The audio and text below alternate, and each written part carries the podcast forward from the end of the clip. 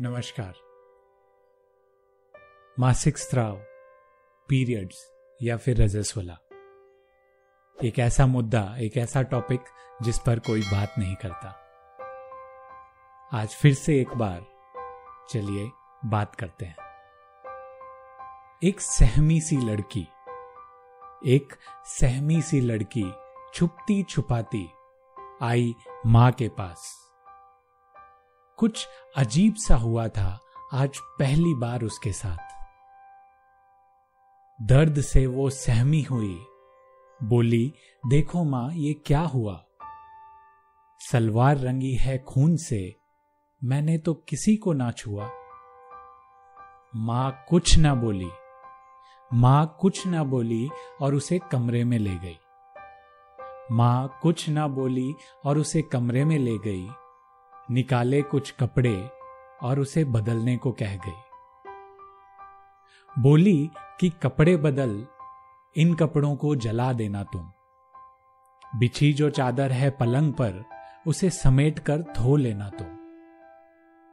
आज से कुछ दिन मंदिर में तुम प्रवेश न करना। आज से कुछ दिन मंदिर में तुम प्रवेश न करना और कुछ दिन तुम रसोई का कुछ भी काम ना करना। कोने में बैठी वो रोती रही और दर्द सह ना पाई। कोने में बैठी वो रोती रही और दर्द सह ना पाई। बिस्तर, बर्तन सब अलग हुए, ये बात समझ ना आई। कोई पूछे, कहाँ है तो? कह देना कि बीमार है। और कोई पूछे, क्यों परेशान है? तो कहना कि बुखार है।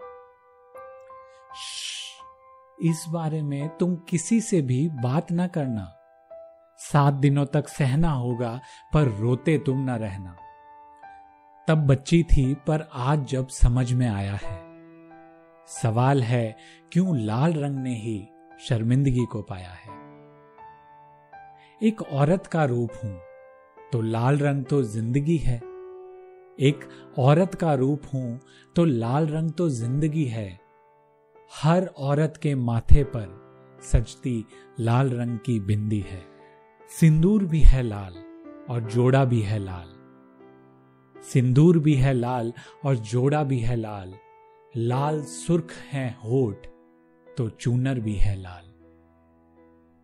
जब इस लाल रंग से औरत ने सौंदर्य को अपनाया है तो सवाल है, क्यों लाल रंग ने ही शर्मिंदगी को पाया है?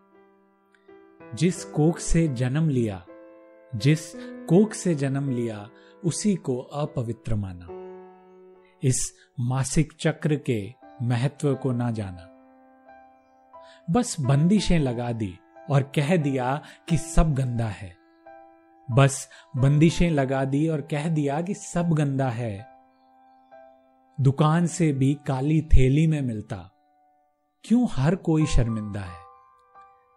लाल इश्क है, लाल जिगर है, लाल सुनहरी शाम। लाल इश्क है, लाल जिगर है, लाल सुनहरी शाम। लाल तिलक है, लाल रक्त और माँ का लाल है धाम। जब पूरी दुनिया ने इस लाल रंग को दिल से अपनाया है, सवाल है क्यों लाल रंग ने ही शर्मिंदगी को पाया है। एक सहमी सी लड़की छुपती छुपाती आई माँ के पास। कुछ अजीब सा हुआ था आज पहली बार उसके साथ। मेरी पहली कविता जो मैंने पीरियड्स पर लिखी थी, उस पर आप लोगों से बहुत प्यार मिला। मेरे पास बहुत सारे कमेंट्स आए, बहुत सारे लाइक्स आए। कुछ कमेंट्स इसके खिलाफ भी थे, कुछ डिसलाइक्स भी आए और बहुत सारे कमेंट्स में मुझे अप्रिशिएशन भी मिला। तो आज ये दूसरी कविता जो मैंने लिखी पीरियड्स पर, ये उसी का एक अगला रूप है। और मैं ये चाहूँगा कि अगर आपने वो पहली कविता नहीं सुनी है तो ऊपर आई बटन पर आपको वो कविता ज़रूर मिल जाएगी।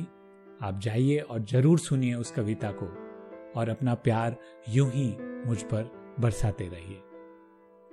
तो आपका कलमकार प्रतीक फिर से आपसे मिलेगा।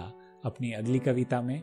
तब तक के लिए जय हिंद जय भारत वंदे मातरम।